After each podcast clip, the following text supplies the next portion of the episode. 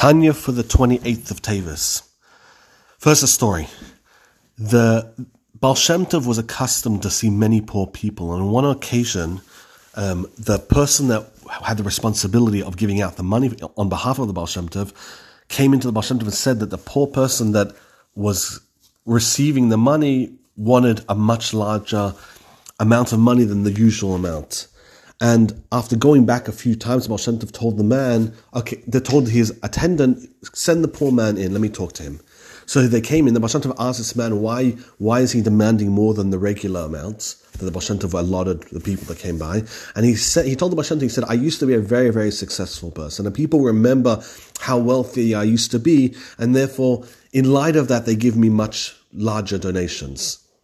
And while he was talking to the Tov, he said to the Tov, I was very wealthy. Why did I lose all my money? The Tov says, you, where the Baal was gently reminding him, he said many, many years earlier, this man had once been very wealthy and he had, he had had a snuff box and he had smelled, he was in the shul and he had smelt the snuff box and he passed it around to all the people sitting next to him. And there was a poor man on the other side of the shul who saw the snuff box being passed around and came and asked, could, could he smell some of the snuff box? And this wealthy man had slammed the snuff box in, shut in the man's, in the poor man's face. And the Baal said in Shemaim they decided that this man was going to lose his fortune. And in fact, all the money, or like the wealth that this man had until then was going to go to this poor person. And the man, the now poor man, told the Tov, all right, well, that's, how do I fix it? How do I get, how do I fix this and become wealthy again? And the Baal said the only way to do this w- would be if that poor man was now to reject you from having snuff, then the money would switch and he'd become a poor person again and you would become a rich person. And so this poor man left Mezbush and traveled to his original city where he was from, and he started investigating about this poor person and discovered that, as the Baal had said, this man was very, very wealthy now.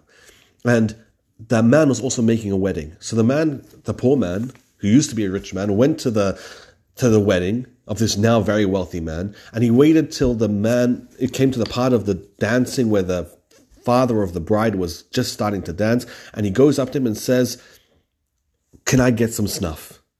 And he was sure that the man would, of course, throw him out or say something rude. The man put, um, connected the two people he was dancing with their hands together. He went to go get the snuff and he brought it to the poor man. And when the poor man saw that the rich man wasn't treating him the same way he had treated him so many years ago, he fainted. And the man was shocked. He didn't understand what was going on. And they woke him and he took care of this poor man. And finally, the, the poor man started telling him, It's all your fault. I could have become so rich, but look, you, you, you ruined it. So the wealthy man said, Tell me what you're talking about. And he told him the whole story. He told him what the Tov had told him. And the rich man's heart went out for this poor man. And he said, Listen, don't, don't worry anymore about collecting. You stay in this city and I'll take care of you for the rest of your life. You don't have to worry about, about your life of poverty any, anymore. I'll, I'll, I'll take care of you from now on. The in uh, the Tanya so far, the Beinani and the Tzaddik have very different missions and very different ideas of what's going on inside of them. Though on the surface they both look so similar, and both of them have their thought, speech, and action completely under control. And when you look at them at surface value, they're incredibly perfect people once you start to go a little deeper, you start to notice massive differences between the Beinani and the Tzaddik.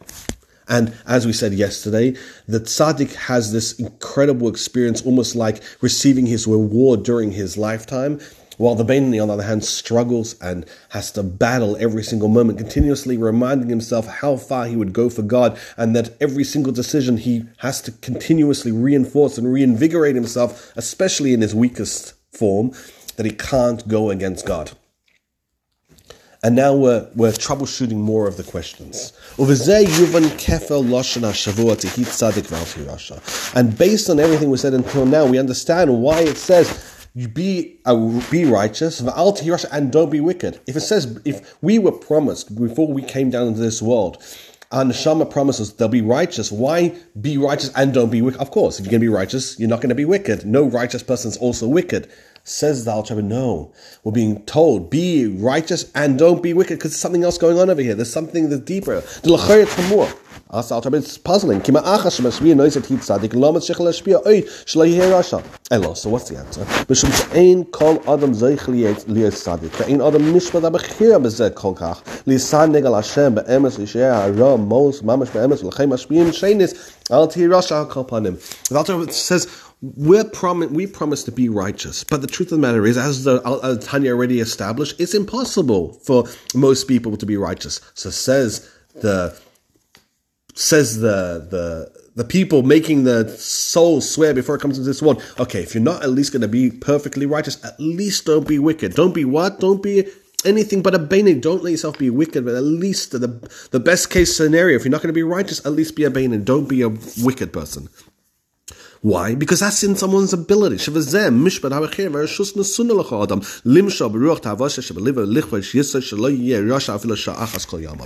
the ability to not do a single sin and the ability to become a Bainani is in the control of a person, and therefore the promise of the soul before it comes down to this world that it will not be a wicked person, that's something that the soul could actually see through.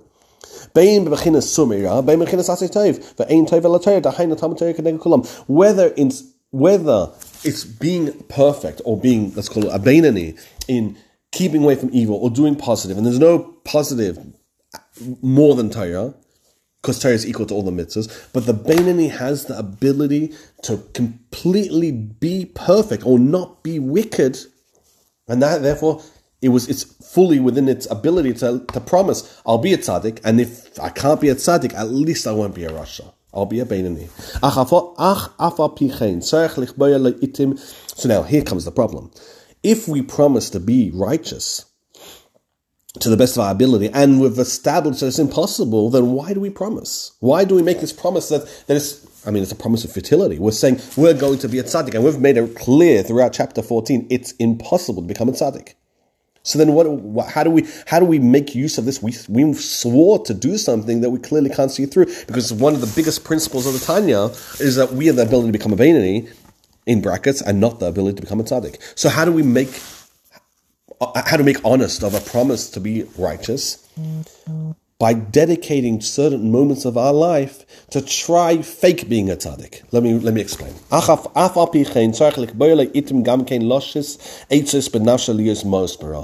We should dedicate times in our life to to test evil going ba'atzas chachmeinu zechaynu levracha isha chemas mleya tzoya cholo v'kai gavna v'chein kol minim atam madam nasa kach chema male cholo v'chein kol tanugi olam haza chacham reya and sefer nikar v'liyas rima v'ashba a person should look at the the the luxuries and the indulgences that exist in this world and focus on the negativity of them. Why focus on the negativity of them? Because then he'll start to detest them. If a person has a temptation towards um, women, for example, and then appreciates that a woman is a body full of filth, because inside of every person there's filth, and they start to visualize the filth and disgustingness, they'll start to lose the appetite towards it. Or if a person starts has a particular appetite towards a delicacy and realizes that it's just going to end up becoming waste when it passes through the body, they'll start to find this chocolate cake distasteful. And they start just uh, um, imagining all the things that they find to be very pleasurable in this world and start just going through the process and imagining the disgustingness associated with it. It will start to condition their mind to hate things that aren't godliness.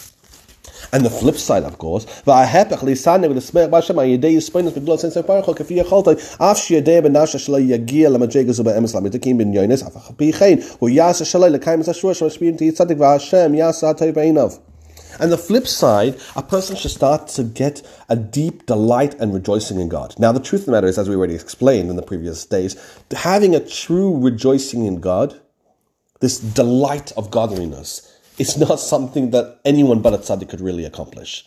It's an incredibly high level. The Bainin is not on that level in the slightest.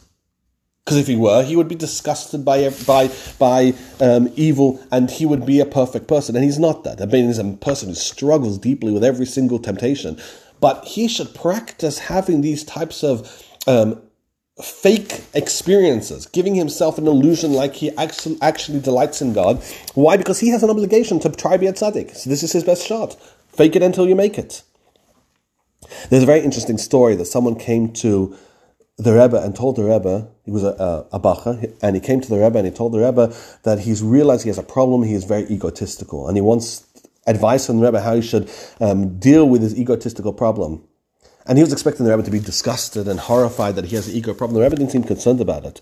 And the Rebbe said, okay, big deal. So you, so you have, you have gaiva, you have, you, you know, you have arrogance. And he was very confused why the Rebbe wasn't so bothered about it. And the Rebbe explained, be the person that you that you think you are. You think you're an arrogant person. Good. Be that person that deserves to be arrogant.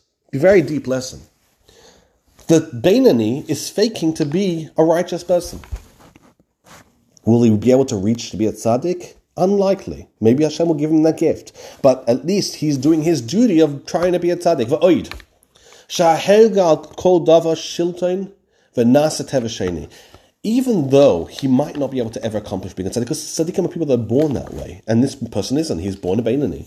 But what happens is that what he his disgust of evil and his pleasure of godliness will start to become a second nature to him.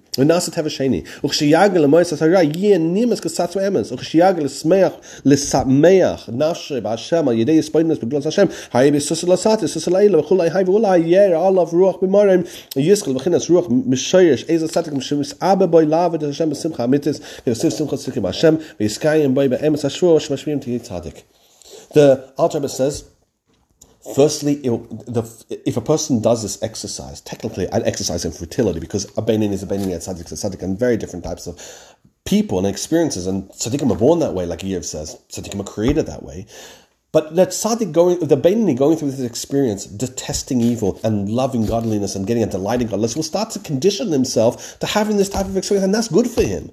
Hating evil is fantastic for him, and loving godliness is wonderful for him.